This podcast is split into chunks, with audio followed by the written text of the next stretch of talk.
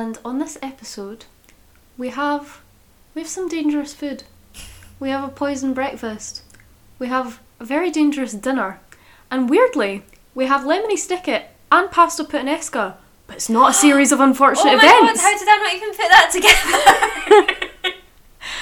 So enjoy once again the weird melding of minds that me and Emily have done unconsciously because we are one.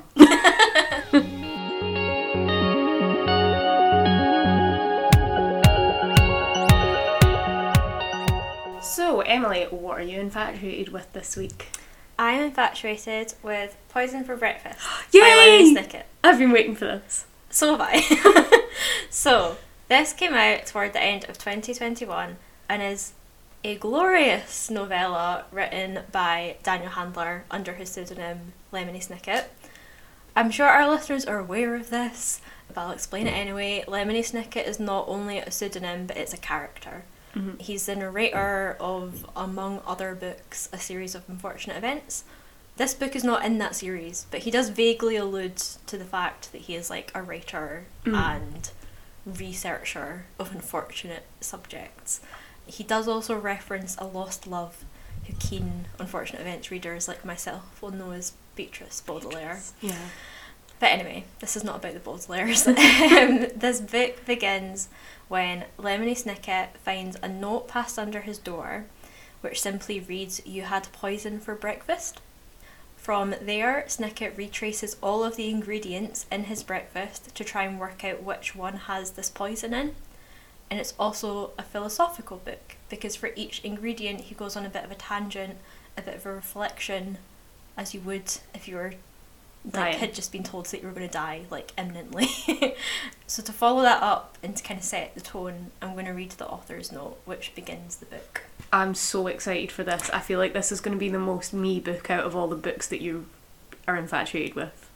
Pro- probably, yeah, probably. Dear reader, are you confused? Do you have any idea what is going on? Of course you are, and of course you don't. This book is about bewilderment, a word here which means not having the faintest idea what is going on at any given time. It is also something of a murder mystery, in which a dreadful crime is investigated in the hopes of finding out what happened to the poor murdered victim. The person investigating is me. So was the poor murdered victim. The clues in this investigation include a suspicious stranger, an upsetting supermarket, the strange way literature is made, painful embarrassment, long songs, improperly prepared eggs, and other things which I happen to think are important. Some people might call Poison for Breakfast a book of philosophy, and hardly anyone likes a book of philosophy. When a person begins to investigate this bewildering world and their own inevitable death, they begin to suffer from a deeply troubling kind of bewilderment experienced by anyone foolish enough to love literature. Unless you are that sort of person, I recommend reading something else entirely. With all due respect, Lemony Snicket. I like that he always tries to make you not read the book. I know. and yeah, I should say, like, if you are a plot lover, this is not. Like, just take his advice. It isn't mm. the book for you, but it is fantastic. Because it's such a tiny book, that's really all I'm going to say to set it up. Today, I'm basically just going to read things out, out of context, in the hope that anyone who hasn't read any snicket will want to, because he is without a doubt one of my favourite writers because of his very distinctive style. Yeah, I don't have a lot of my own words today, but like a lot of his. I'm so here for it. I love Lemony Snicket. Same. So I thought I would begin with the first chapter as it shows us the majority of the themes of this book and it's like a good scene set in one before I go into like some wildly out of context passages. Cool. Um so this is the beginning of chapter one. Oh there's also little illustrations throughout the book which are really cute. Love that. Yeah. It's so tiny. It's such a tiny little book. And it just has it's just so cute. It has skulls all over it and a poison bottle, but it's cute. It is cute, and like because you are tiny, it looks like a normal size book. This morning I had poison for breakfast. This book is about bewilderment, a word which here means the feeling of being bewildered, and bewildered is a word which here means you don't have any idea what is happening. And you is a word which doesn't just mean you, it means everyone. You have no idea what is happening, and nobody you know has any idea what is happening. And of course, there are all the people you don't know, which is most of the people in the world, and they don't know what is happening either. And of course, I don't know what is happening, or I wouldn't have eaten poison for breakfast. Everything that happens in this book is true, by which I mean that it all really happened the poison and the poems, the deadly cactus and the hypnotic musician, the chicken and the egg and the fatal finale, a phrase here which means there is death at the end of the story. But the story begins at breakfast, which I fixed myself, as I enjoy doing. It won't be necessary for you to remember what I had for breakfast because I will keep mentioning it, but it was tea with honey, a piece of toast with cheese, one sliced pear, and an egg perfectly prepared. And all of it, as I have mentioned, I fixed myself and ate all up while reading whatever I pleased. I've been fixing my own breakfast for many years, beginning one summer when I was quite small and I was with my family in a house we were borrowing. The house was on the shore of a lake which was quite large and quite cold, and a small flock of geese would gather on the sand, having loud conversations and making a mess. The geese will go away, the owner of the house told us, as long as you don't feed them. But the geese never went away, not all summer. In the morning, I would wake up and go by myself to the kitchen.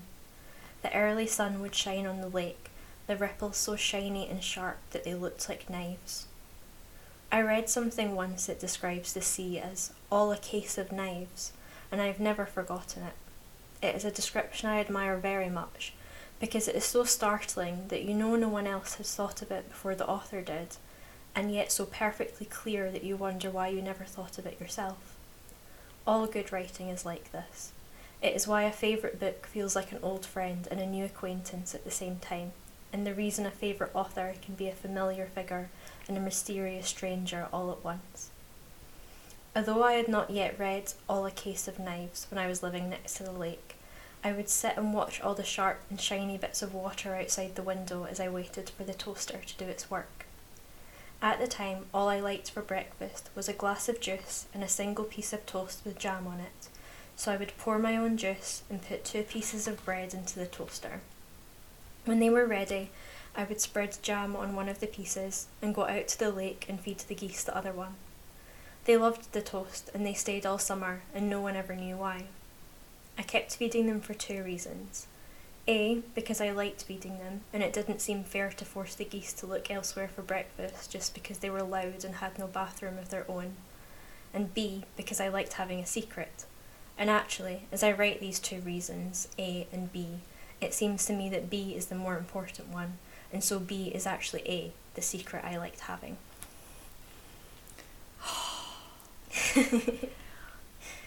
that the irony here is that he has so perfectly put into words the feeling of when a writer puts something into words that you know that you want to express Yep. but you've never seen it put into words perfectly Yep. and then you see it put into words perfectly and it feels like that Yep. and that's what he just described So, as you can see from that passage, Poison for Breakfast is actually about writing, which is why I loved it so much. And most of my passages are about writing in some way, but the next two are slightly more focused on it. This is the first where Snicket has decided to visit his local tea shop, which is a theme for the episodes that we've recorded today. yes As a cup of tea, as we all know, was part of his breakfast. indeed every time that i hear lemony snicket's writing it makes me want to cry and i don't know why Same. It makes me want to it cry. it's like it. It's not just because I read a series of unfortunate events when I was a child, but I feel Mm. like it, it like it hurts my inner child. yeah, yeah. Do you? Is it pronounced incomparable or incomparable? Because I feel like I switch between the two. I feel like it should be incomparable, Is but it incomparable? English people say incomparable. Okay, we'll go incomparable. Incomparable then. My tea shop was called Incomparable Tea, a name that has always confused me. The word incomparable simply means that you can't compare it to anything, and even though it's supposed to be a compliment, a way of saying something is so good that you can't think of anything else like it, it sounds more like a lie. Many compliments sound like lies, of course. Nothing will make you look for a mirror and comb quicker than hearing, Your hair looks nice. But the word incomparable particularly makes me suspicious because I am a writer and comparing things to other things is part of my occupation. Over the years, I've learned to compare almost anything to almost anything else. I can compare the pencil I'm using to write these words, and these words, and these, and these, to my own life, because it is sometimes sharp and sometimes dull, and because it is getting shorter and shorter the more I use it, and because even when I try to erase things, you can still see the marks they left behind. I can compare my mother to an apple because she spent some of her early days in a tree, and because I would like her less if she were baked and sprinkled with cinnamon. I can compare sadness to an automobile because they can both run me over, and I can compare happiness to an aardvark because they're both unusual to see early in the morning and I can compare the various teas for sale at Incomparable Tea to all sorts of things, which means they're not really incomparable. There's a tea that tastes like freshly cut grass, and a tea that has a scent like campfire smoke. There is a tea that, when brewing in hot water, opens up like a flower, and one that dissolves into little threads like a lousy sweater. There are teas the colour of a dying fern, and an angry tree, and a thrilling storm, and dung. The closer I got to the tea shop, the more excited I became. I've always admired any store that sells only one thing, because it promises delight, the way a person who spends eight years learning how to make cake will probably make you a good cake, but a person who spends eight years as, as an aviator and a tailor and a math tutor and a trainer of bears in the circus will probably kill you in a plane he is flying very badly while wearing a shirt that doesn't fit and fighting off an ill behaved bear all the while insisting that seven times six is harmonica. I was eager to see all the different kinds of tea, snug in jars and boxes and tins lined up on brightly painted shelves. I looked forward to sitting at one of the shop's little wooden tables, which always reminds me of square lily pads on an inviting pond, and to wait for the teapot to start steaming like a friendly volcano. The tea shop is run by a man who talks too much and his daughter who hardly talks at all, so you can direct all tea related questions to the tea merchant of your choice, depending on whether or not you are in the mood for conversation. And I'll stop it there. Lily pads! Yeah! Happiness is like an art aardvark because it's unusual to see earlier in the morning. Yeah. I like when he's like, can compare my mother to an apple because she spent her early years in a tree. Yeah! I'm like, what? What does that mean? oh, it's so good! I'm gonna use that aardvark thing. That's, that's going in the book. Not my actual book, I wouldn't plagiarise. I mean the book of phrases I use in my daily life. Yeah. okay, so my next writing focus quote takes place after Snicket rather surprisingly jumps into a lake at the end of the previous chapter for reasons. Cool. It is said that there are three rules for writing a book. The first is to regularly add the element of surprise, and I have never found this to be a difficult rule to follow because life has so many surprises that the only real surprise in life is when nothing surprising happens.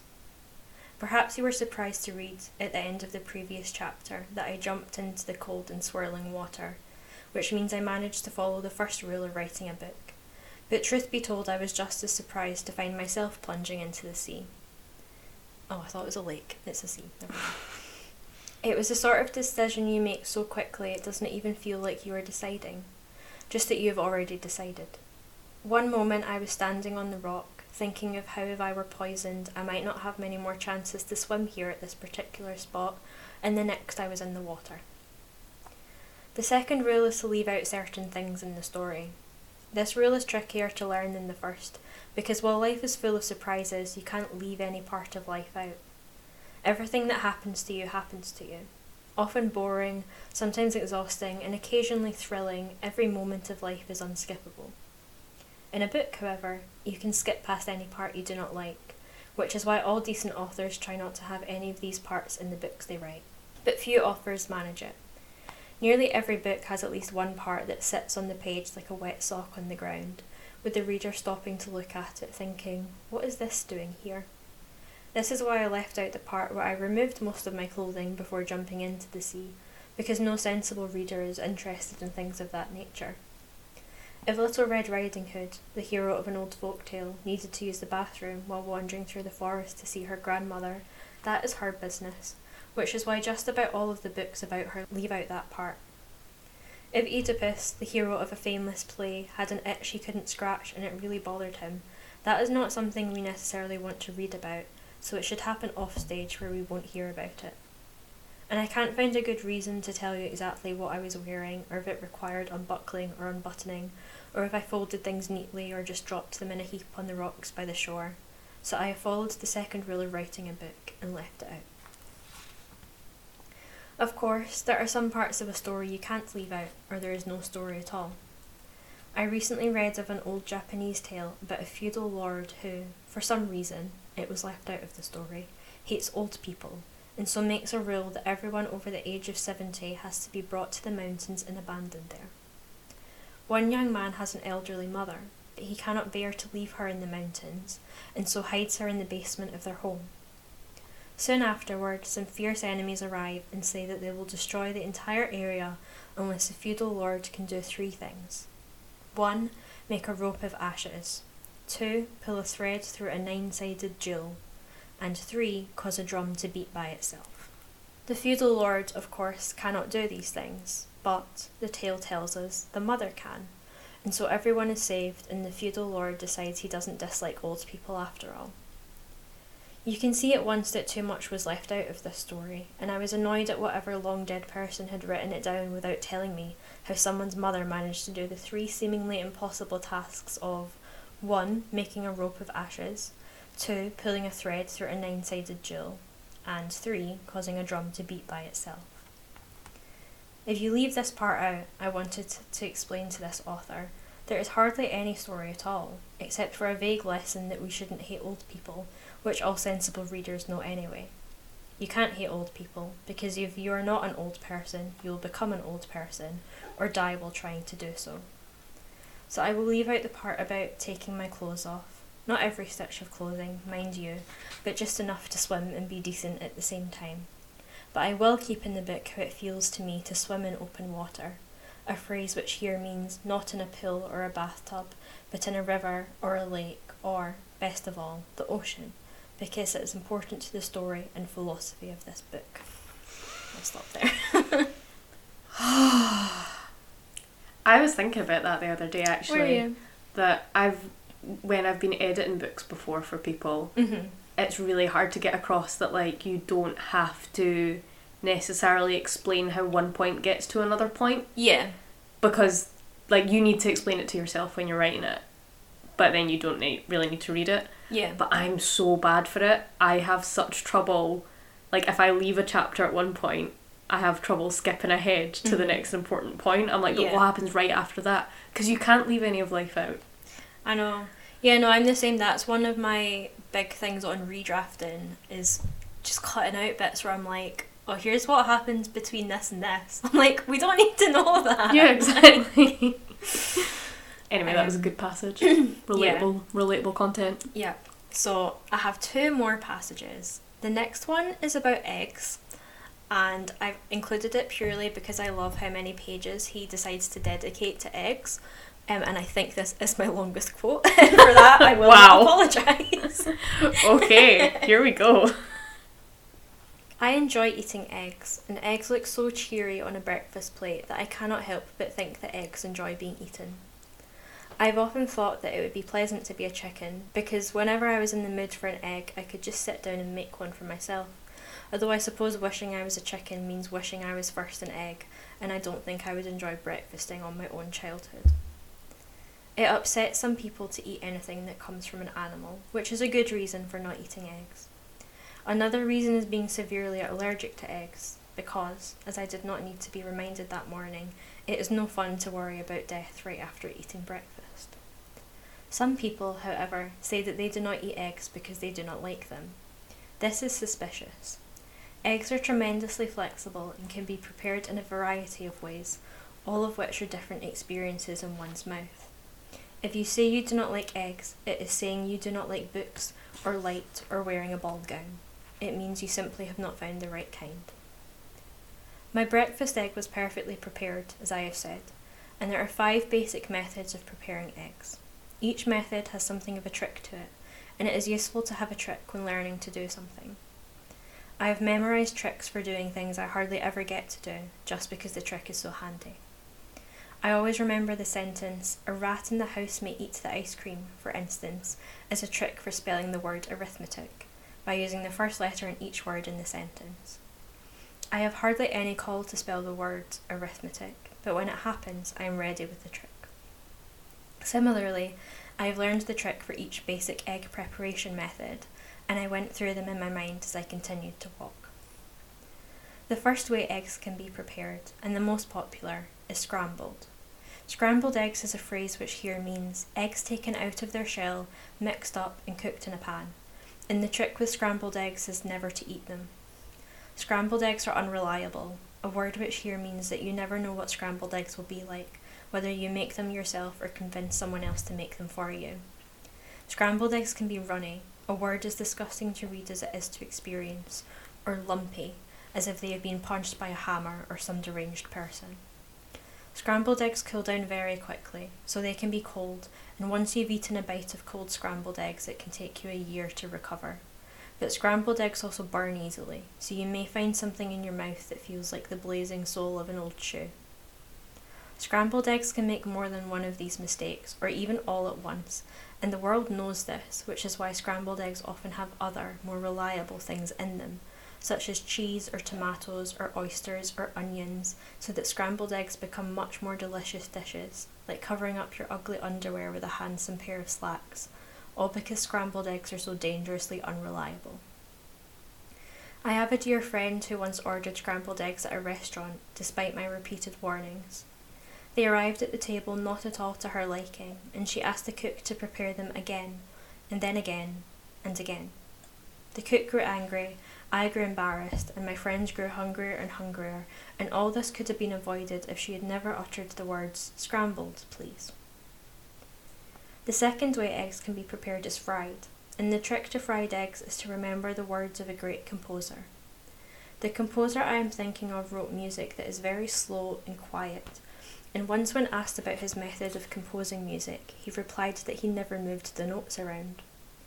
Not even a little bit, he was asked, and he said no, not even a little bit. I do not know what this means, not even a little bit, but to make fried eggs, put a little butter in a pan and place the pan on something very hot, such as a flame. When the butter melts, crack an egg open and dump the insides in, tossing the shell someplace else. Then, remembering the composer's bewildering words, do not move it around, not even a little bit. Cook the egg until the white part stops looking gleamy, but the yellow part is still bright and sunny. Some people like to flip the egg over at this point, presumably because they prefer eating something that looks speckled and greasy instead of something that looks like a sunrise. Do not trust these people. If they were composers, they would probably move the notes around. The third way eggs can be prepared is poached, a word which here means simmered and delicious, and the trick to poaching eggs is to add a bit of vinegar to the water. Vinegar is a strong smelling liquid which has a magical effect on a poached egg. To experience this magic, boil water in a small pot and then add a bit of vinegar. Then crack an egg into a small cup and, using a spoon, create a sort of whirlpool in the boiling water where the egg will go. The water cooks the egg and the vinegar makes it fluffy, so that eating a poached egg is like having a moon shrouded in clouds for one's breakfast. One of the truest things I know is that if you do not like a poached egg, there is something wrong with you. The fourth way eggs can be prepared is baked, and the trick to baked eggs is that you must burn your fingers.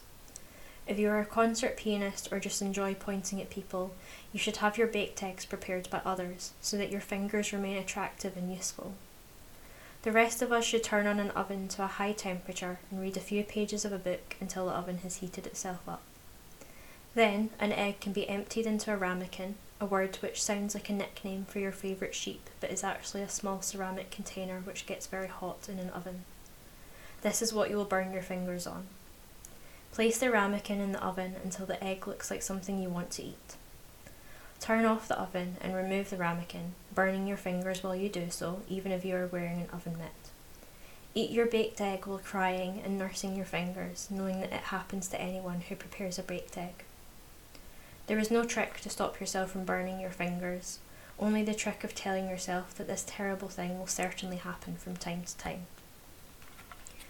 The last way eggs can be prepared is boiled, and the trick to preparing a boiled egg is to remember that you will die.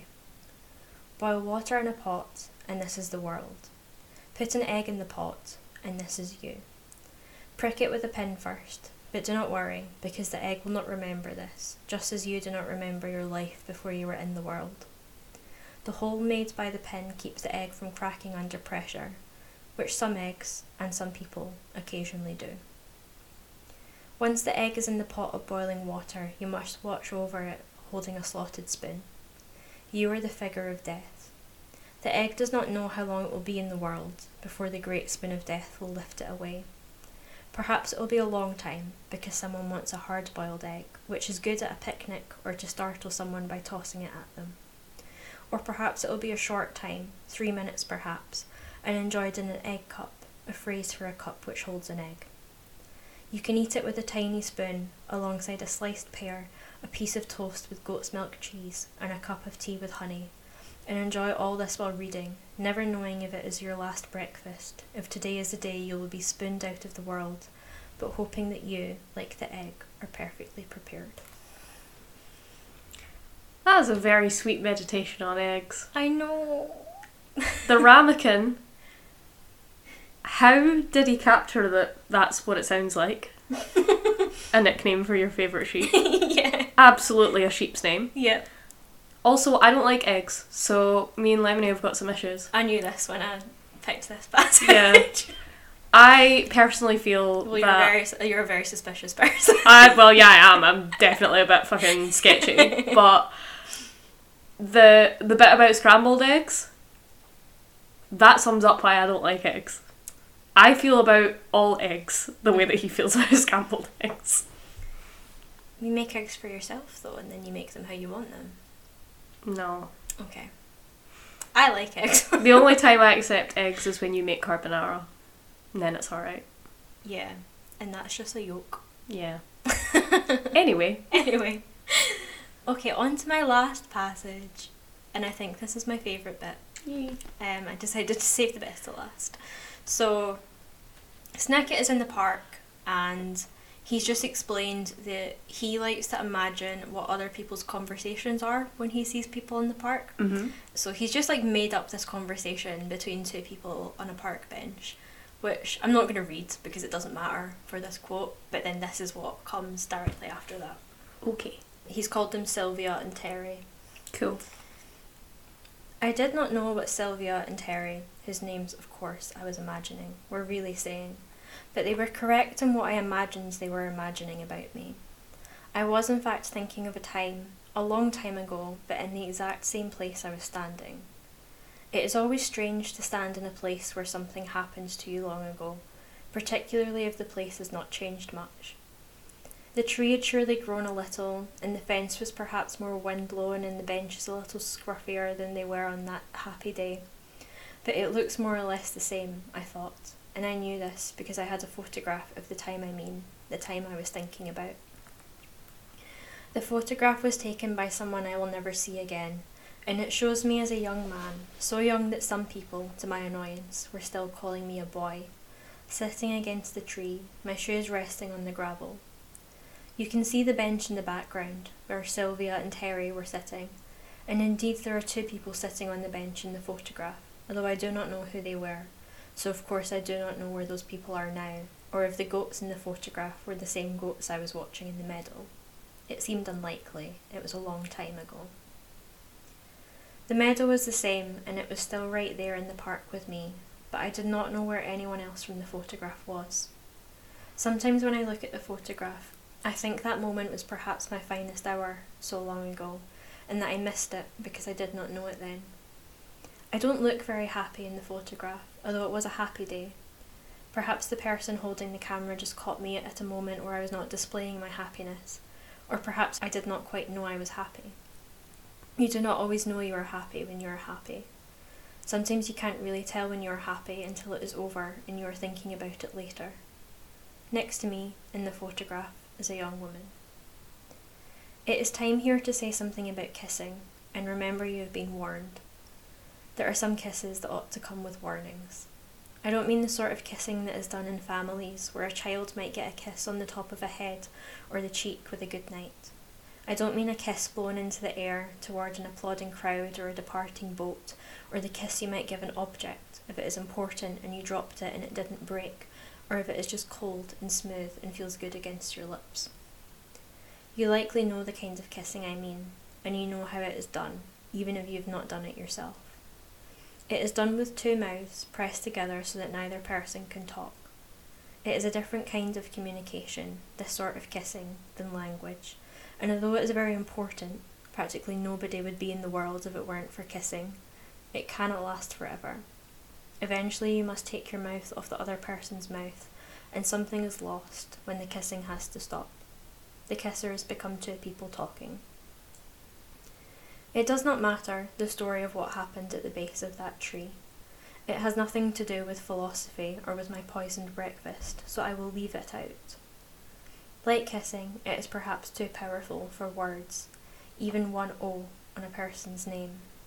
It can be very powerful to write the name of a person you have kissed, or even just someone you wish you had kissed, on a scrap of paper where no one can see, or carved into the trunk of a tree where everyone can. It is even powerful just to write it down in your mind when you are alone, but it still does not matter, I thought to myself, because now I was alone there at the tree. When you are kissing someone, you feel perhaps that you will never be alone, but of course everyone is alone sometimes. It is lonely sometimes to be alone, but some people are good at being lonely. I am one of them. I am a loneliness savant, a word which here means that loneliness comes naturally to me so I'm quite good at loneliness, if I do say so myself. I like to think about lonely things, poems and philosophy and sad songs I admire, and places and people I do not know, or will never see again. It is said in a song I admire, by another associate of mine, that the loneliest people in the whole wide world are the ones you're never going to see again, and this is the sort of thing I like to think about lonely thoughts and lonely language and lonely things that happened a long, lonely time ago. Things that you tell yourself walking on the gravelly ground under a tree that has been there for a long time do not matter. Telling yourself that something does not matter is one of the loneliest things you can do, because you only say it, of course, about things that matter very much. But often, and this is the lonely part, they only matter to you. It makes me want to cry. I wish I could like tattoo that whole passage inside my eyelids. Yeah. It makes me feel many things. Yeah. Oh wow. Yeah. And that's me this week. Just gonna bring back the my eternal Sabrina references, Sabrina Benham references, mm-hmm. to the line, "The loneliest word you know is my name." oh, Because I feel like that vibes with that passage. it does. so yeah, that that is me this week. I love how different this book is to everything I've read besides other Lemony Snicket books. Mm. a lot of the tangents that I read today are like the kinds that you find in a series of unfortunate events, which is why I think my love for that series has lasted so long because like when I was a kid I liked the story Mhm. and I thought like the writing was cool, but as an adult I've like really grown to appreciate how cleverly and beautifully written it was. So yeah, I'm a big Snicket fan. I hope that everyone liked this taster of Poison for Breakfast. I've read so many excellent novels this year, but this tiny, tiny book, which was, I read it in the first week of January, is probably still my favourite book that I've read so far this year. It does sound incredible. I just think it's perfect. I am weirded out right now in this moment by realizing, obviously, not in skill level comparison, but in the concept, how much Lemony Snicket has influenced my novel. because I hadn't realised it before, but a big part of my novel is tangents.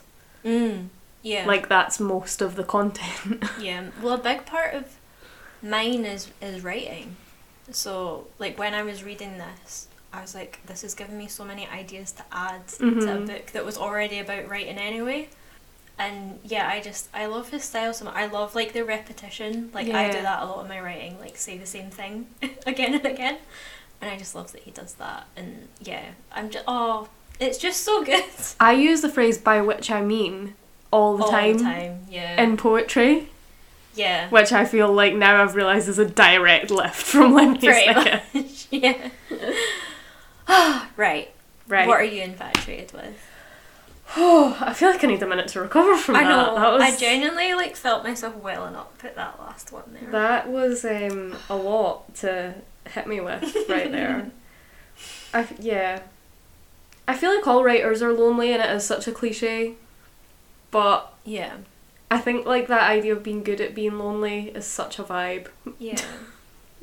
yeah. Anyway, I'm infatuated this week with a bit of a curveball, a short story, Nice. which I don't actually think I've talked about on here before. A short story. I don't think either of us have. No. So I have, however, talked about Leesa Cross-Smith on Mm. here before. Um, she wrote Whiskey and Ribbons and This Close to OK, both of which I have infatuated before. Yes. But my favourite book by her is her book of short stories, So We Can Glow. Mm. I read the hardback a couple of years ago when my friend Rhiannon lent it to me, mm-hmm. but I held off buying it until the paperback came out because the paperback was going to come with a bonus story called mm. Vincent, which features the protagonist of Leesa Cross-Smith's upcoming novel, ah. Half-Blown Rose. So, first of all, I wanted to share this tweet from Cross-Smith about the short story and the book it's from because I just wanted to introduce her vibe again. Yep. She tweeted, I write whatever I want. I wanted to write a book about a privileged 40 something black woman named Vincent who moves to Paris and starts kissing a 20 something man named after a wolf who wears short shorts and makes electronic music, and it's coming out next spring. Wow. Yes. So that's the vibe, and that's all you need to know in terms of plot. Cool. This story is very short, and by the way, I wouldn't say this is my favourite story in this collection, but trying to pick a favourite story in this collection was impossible. Yeah. So I figure since I'm probably going to end up talking about the novel, I just talk about the short story. Yeah, it's very short, it's only 13 pages, but I'm obviously not going to read the whole thing. So I'll start with one of the things that I'm always infatuated with in her writing, which is how quickly and sharply she puts us in the story. Mm-hmm. So I'm going to read the beginning. It is autumn in Paris, city of light. Vincent's in her scarf, the one she always wears, wrapped twice like death. Loop takes his time gathering his things the pale wooden pencil upon the table, the black sketchbook, and the well squeezed paints with bright, flat caps. Vincent watches him, keeps watching him, until he notices her and she looks away. Her friend Baptiste, who teaches modern art history and a course in colour down the hall, stands so close she can feel his breath. Cafe? he asks, and Vincent nods. She wants to know if Loop is looking at her, but she can't bring herself to check. What if he isn't? She'll die on the spot in the almost empty classroom. Allons-y, Baptiste says, stepping in front of her, knowing she'll follow. She wants to turn and look at Loop again.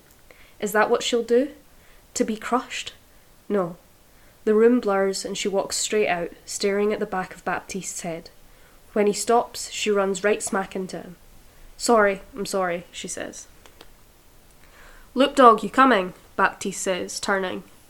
Vincent continues staring ahead, at the back of Baptiste's blazer this time. Velvet, the rich shade of the bolognese she's simmered all day in her slow cooker in her apartment.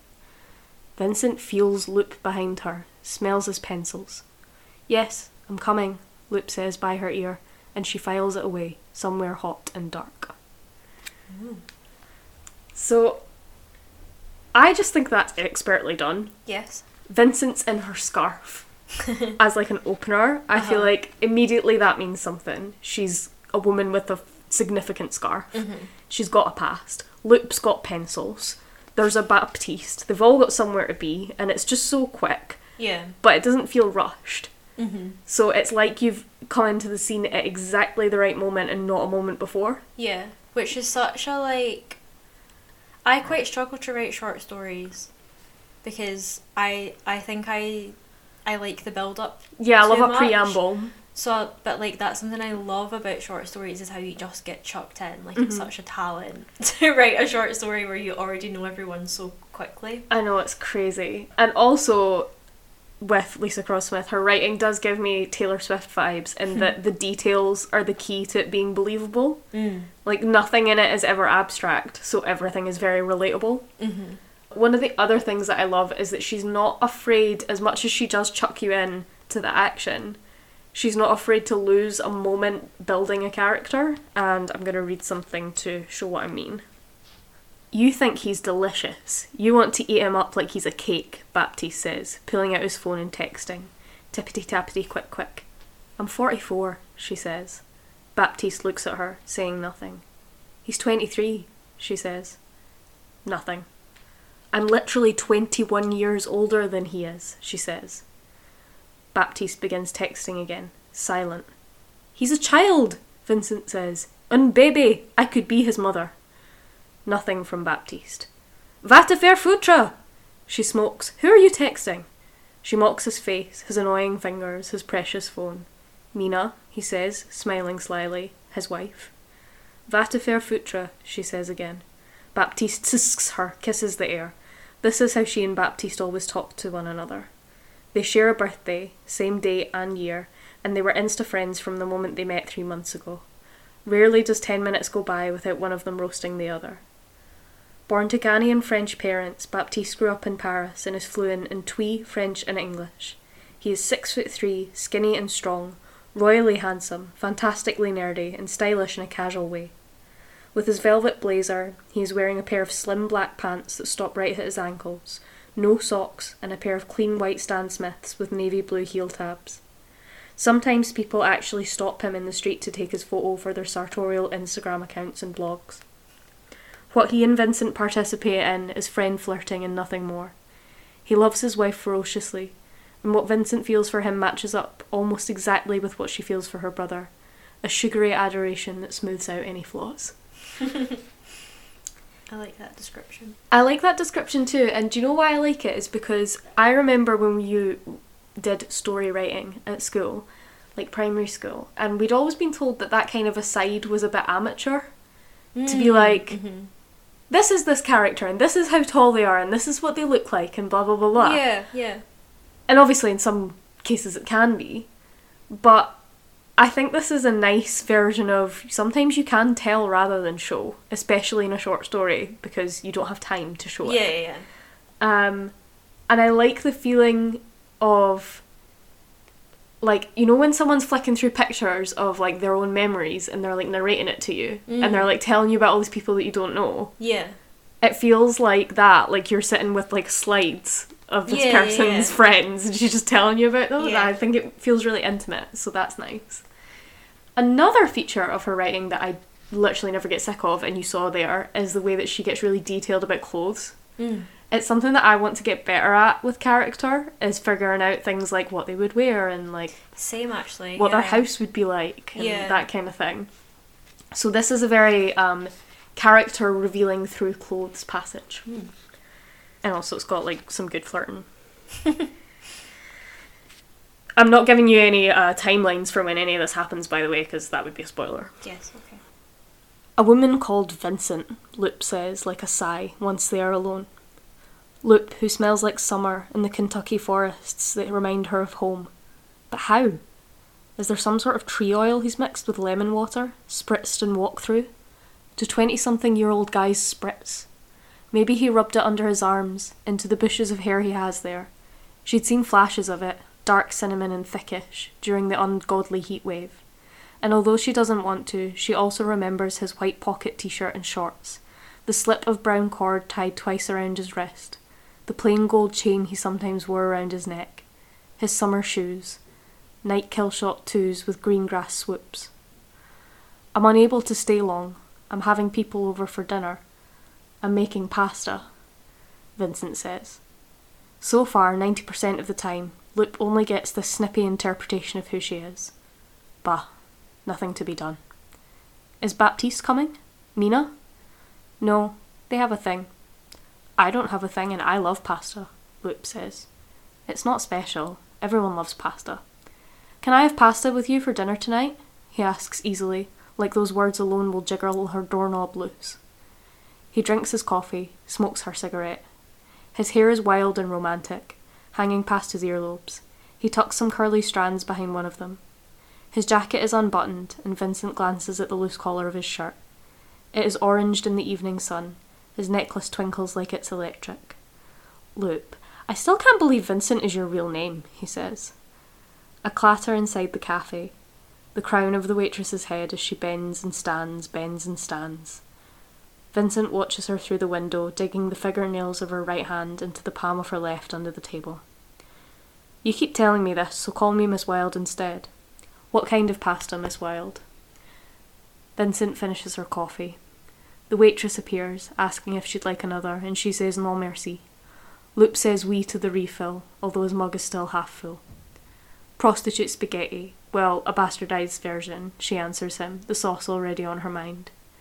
She'd compared Baptiste's blazer to the bolognese and her scarf to wasabi because she's hungry. She looks at Loop, sharply ravenous. Ah, puttanesca, is his reply. Who are you having over for dinner? You're asking a lot of questions, she says after waiting too long. That's a problem, Miss Wilde, and that's another question. Cigarette and coffee. Vincent lights another. Her mug sits empty. I have to go, she says, not moving. You have a husband? I asked Baptiste and his answer was vague. You don't wear a wedding ring, Loop says. So not only do you ask me a lot of questions, but you ask Baptiste a lot of questions too. I do about you, sometimes. Vincent looks at him and mouths the word wow before asking, You like pasta in the style of a prostitute? I like prostitutes. I like prostitutes too, Vincent says defensively. Your husband will be at the dinner party tonight? It's his place also? Loop asks. Why do you assume I have a husband even when I don't wear a wedding ring? Well, you do wear this ring, he says, tapping the big cloudy moonstone on her index finger. Right. A ring. It's clearly not a wedding ring. But it is a ring. Wow, insightful. Yeah, I really have to go, Vincent says. Too rude for me to invite myself along? I'd like to come. Loop, je femme! Feed me, please! I'll help. I'll earn my keep, he says from the other side of their table, taking a posture of prayer. and I just, yeah, I love that. I love that you have her remembering his clothes Mm-hmm. and then all that flirting and then him pointing out that he notices what she wears. Yeah. I just think it's a cool it's it's a cool detail. Yeah. And then you can imagine her if she wears the scarf the co- color of wasabi and a moonstone ring. Immediately, I know this woman. Yeah. yeah. So finally, I just have to shout out how French this story is. Leesa Cross-Smith is not French, but I think she does spend a lot of time in Paris. Mm-hmm. None of the dialogue is like written in dialect, but when I read Loop speaking, I can hear the Frenchness Yeah. like dripping out of him. Yeah. And just like listen to this, and for context, but out of context, there's a naked man in the window across the way. Okay. Wow, I'm starving, she says, her mouth watering for the sauce. Loop, still watching the naked man, reaches into the bowl on the counter and starts peeling a clementine. I have one older brother, one younger sister, she says. When Loop finishes peeling, he sticks his thumb in, gets it loose, hands it to Vincent. She eats without saying thank you. What are their names? What's it matter? I only want to know because I like you. Give it a rest, you're 23. I know how old I am. Nice of you to keep track, though, mercy. Their names are Theo and Monet. Your parents love a theme. That they do. Are your brother and sister artists too? Isn't everyone somehow? I have a little sister, he says. And you like the clementine? Good, I made it for you. Please, you only peeled it for me, Vincent fusses, like he was serious. Oh, shh, I'll make you a clementine any time you want me to, St. Vincent van Gogh. And then I'll paint a still life of the peels for you, frame the canvas, and even come over here and hang it on your wall, he says, scooping the curling rinds from the counter and pocketing them. You're stealing those? No, you gave them to me. Vincent is still eating, watching the naked man through the window. Do you think he's handsome? Loop asks, watching too. Not really, she says. Kind of? Maybe, kind of. if I got close, she says, shrugging. Doesn't he get cold, totally naked with the windows open like that? You are attracted to men? Sure I am, she says, with the currents of her heart screeching. Is Drum Guy one of your guests? One of your friends? Loop nods towards the window. Oh, right, of course. He's my best friend. Any moment he'll get dressed and be at my door. We go way back, mm hmm.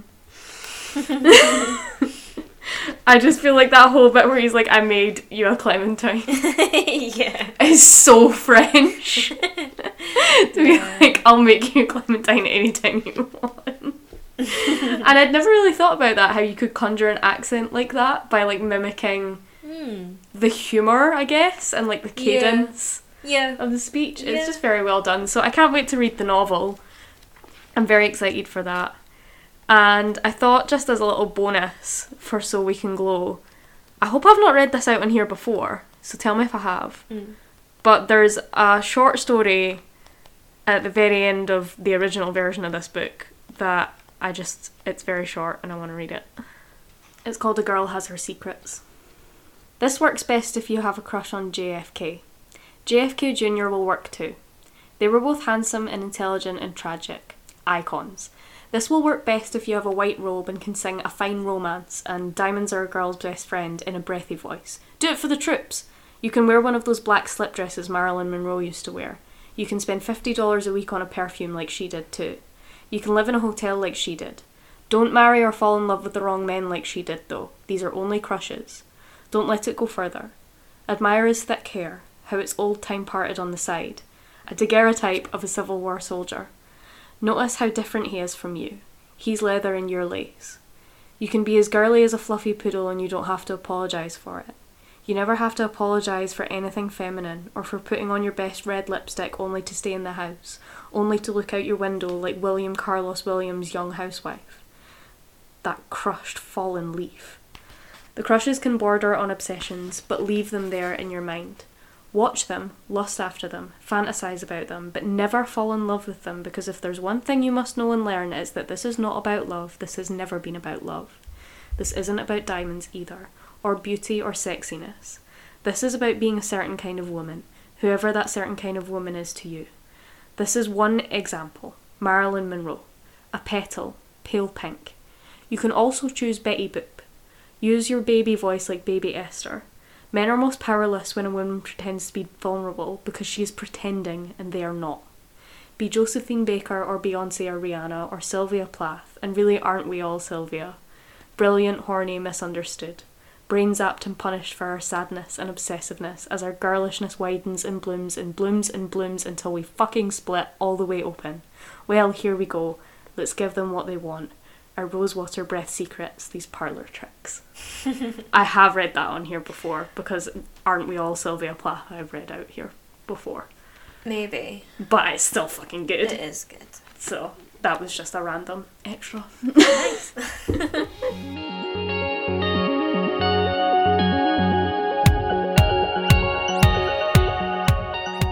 So, writing question this week was which piece of writing advice do you feel you understand now that maybe you didn't before? hmm The immediate one that came to me is actually one we've talked about before, and it's the advice that to be a good writer, you need to be a good reader. Mm. Because I remember hearing that at uni and being like, yeah, I get that. Like, you need to know what good writing is to try and emulate Mhm. that. You need to learn how to like plot an arc and structure a story, and you need to know how to make dialogue flow or like even what it should look like on a page. Like all of these practical things. I was like, cool. Yeah. that. However, in the past couple years, I feel like I've experienced just how important reading is when you're writing. I can tell when I'm not reading because my writing is either not its best or just like non existent. Mm. like when I'm reading great books, I'm writing. I think it's like partly a motivation of like this person's written this book that I love, I want to do that. But it's also like inspiration because you find yourself like jotting down lines or like taking photos of lines that you love or like oh I really like that image, how can I make that work in like my own way? hmm or maybe like you see something that you see is missing from your work or like a character does something that one of your characters does, but they did it in a different way. Yeah. So you can like puzzle out why you chose to wrote to To wrote. write what you wrote. So yeah, so I basically think when I first heard that, I took it as very practical advice that like by reading, you're essentially getting a tutorial from authors on how to write, which Mhm. is true. I think that is valid. I think that's part of it. But I didn't realize until recently how big an impact it makes on my productivity and my creativity. I thought that it was like you can't let your mind go stagnant, which I guess is what we're saying. Yeah. But like, I saw it as more of like an academic discipline Mhm. of like you have to be reading so that your brain's always working, yeah, not really for the reason. Like I didn't really think about the reasons why it had to work. Yeah.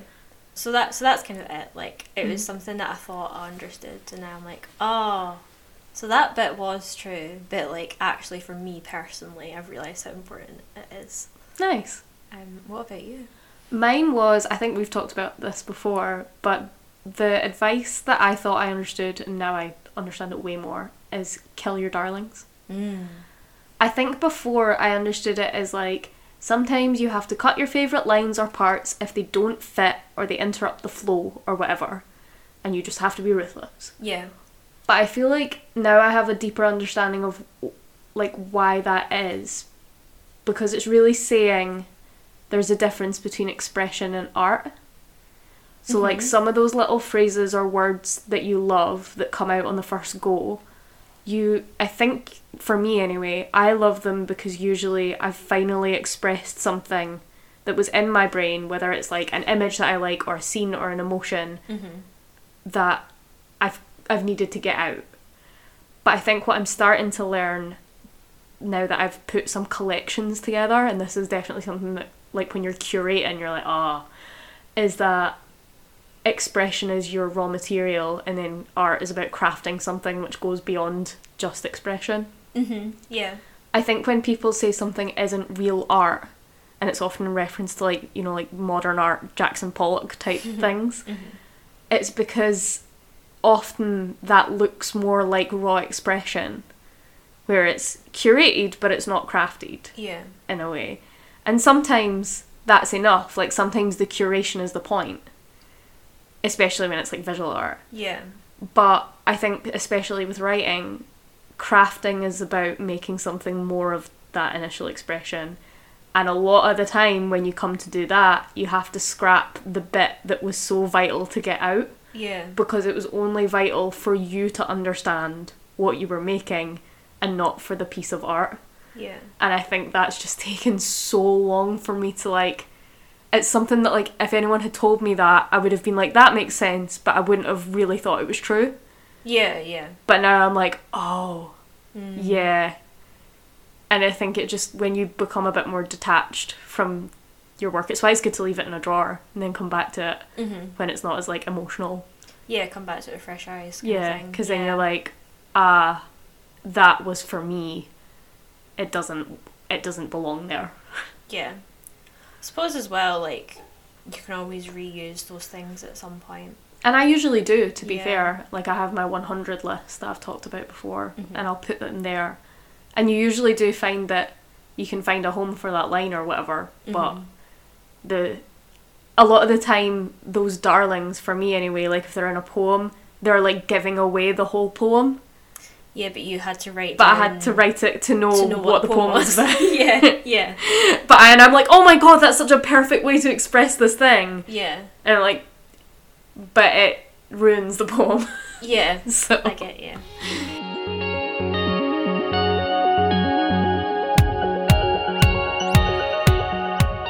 What was your quickfire favourite? My quickfire favourite is another podcast. Ooh. It's We're Not Fucking Historians. Oh my god.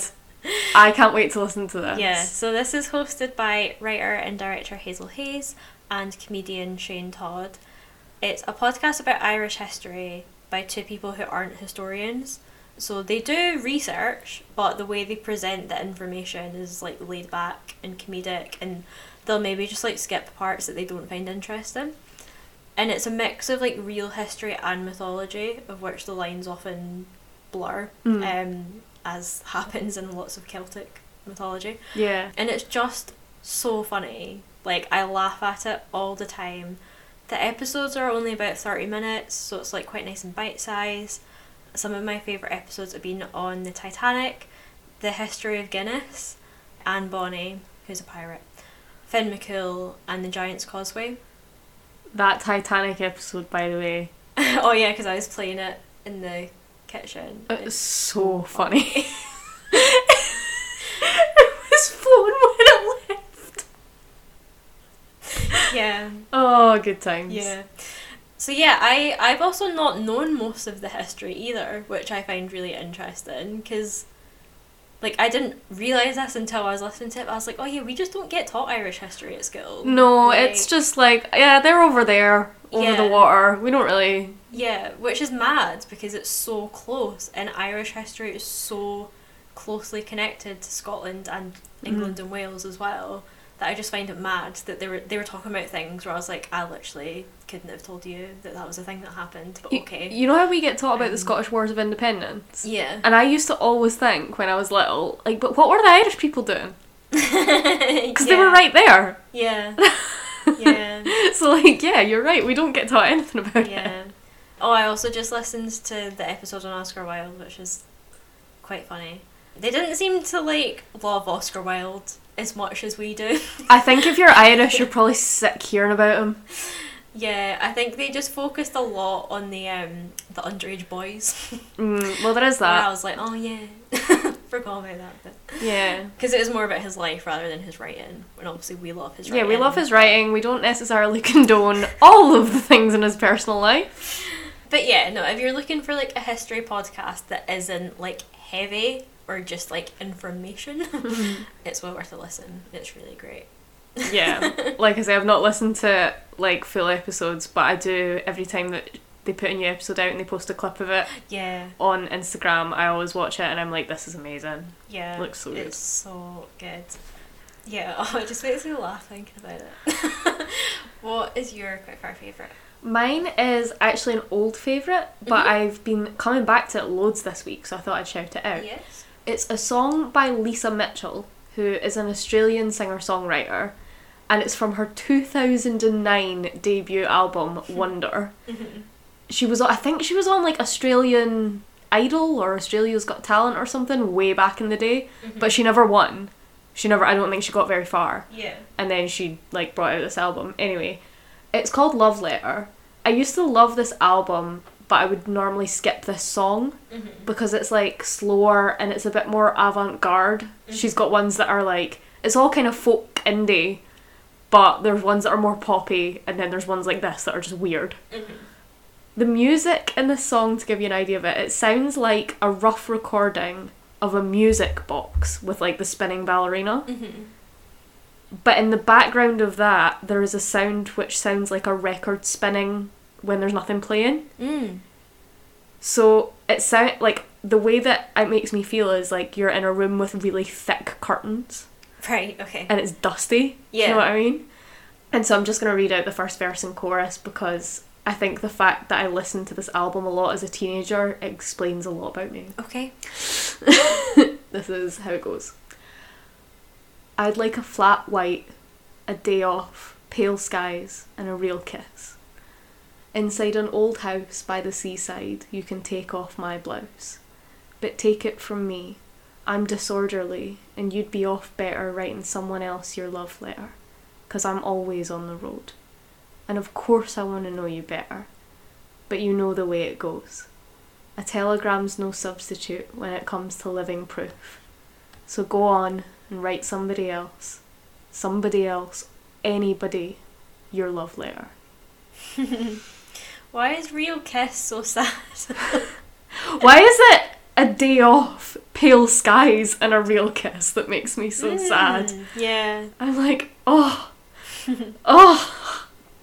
And I also like because we were talking, me and one of my friends were talking the other day about like long distance relationships, mm-hmm. and I think that a line I really like is when she says, "Of course I want to know you better," because we were talking about like when you like someone and you don't really know if they feel the same, and if you can't see them all the time, Yeah. you're like, "Oh, do they?" Do Yeah. not?" I just think it's a sweet line in light of that conversation. That she's like, "Of course I want to know you better." Yeah. But you know that, and she goes, "But you know the way it goes." And I'm just like, "Oh, oh, Lisa." so yeah, it's a really weird, but it's a really sweet album. It is very 2009. I think if Mm. you listen to it now, it's pretty dated. Yeah. But yeah, I'd recommend. Nice. There's a song on it called "Oh Hark," which is extremely gothic and it's about rising from the dead Oh. And like crows pulling at your hair and like getting out of a grave. I think you'd enjoy that. Nice. Yeah. Sounds like my vibe.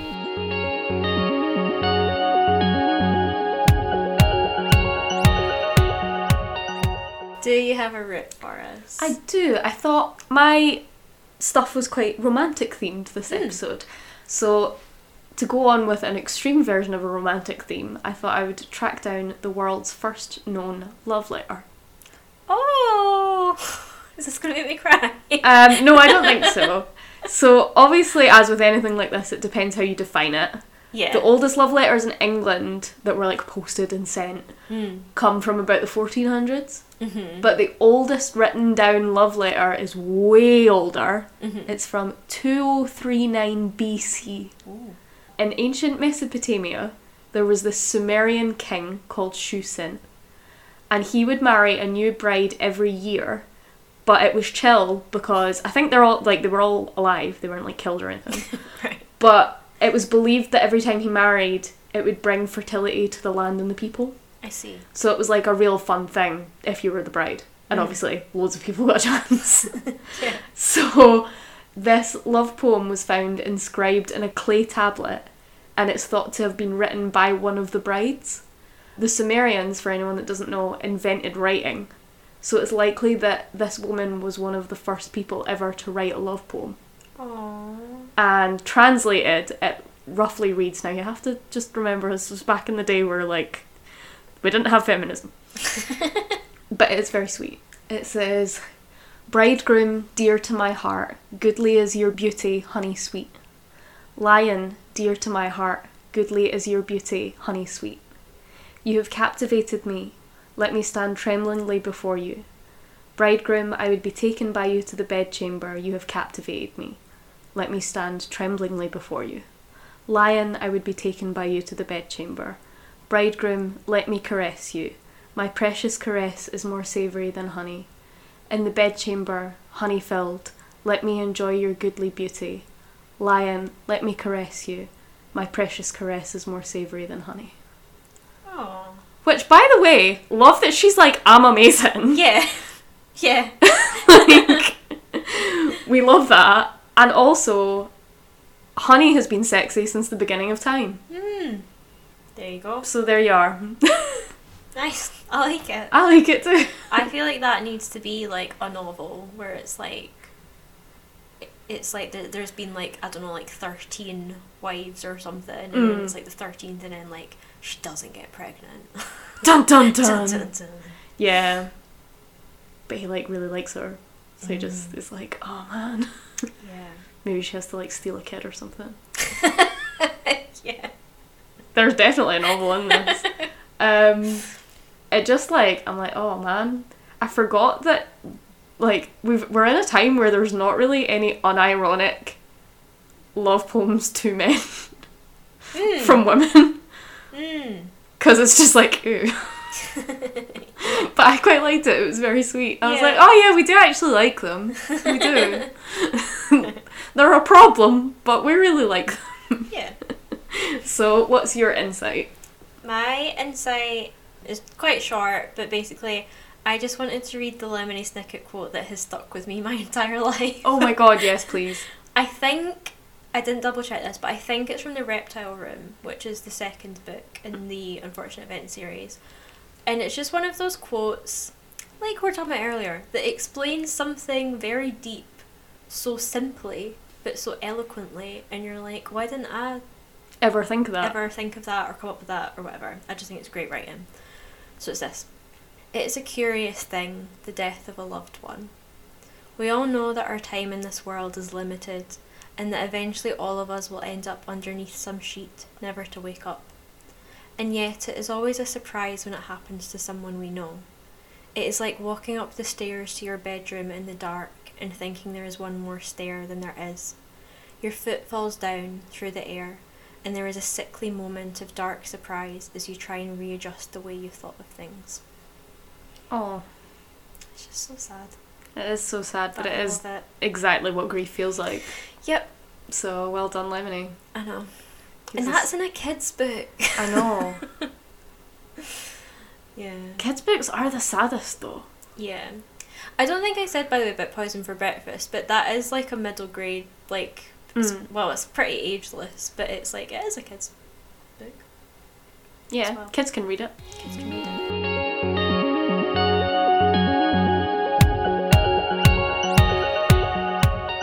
So that is us this week. If you have any comments or questions, then our email is infatuatedpodcast at outlook.com.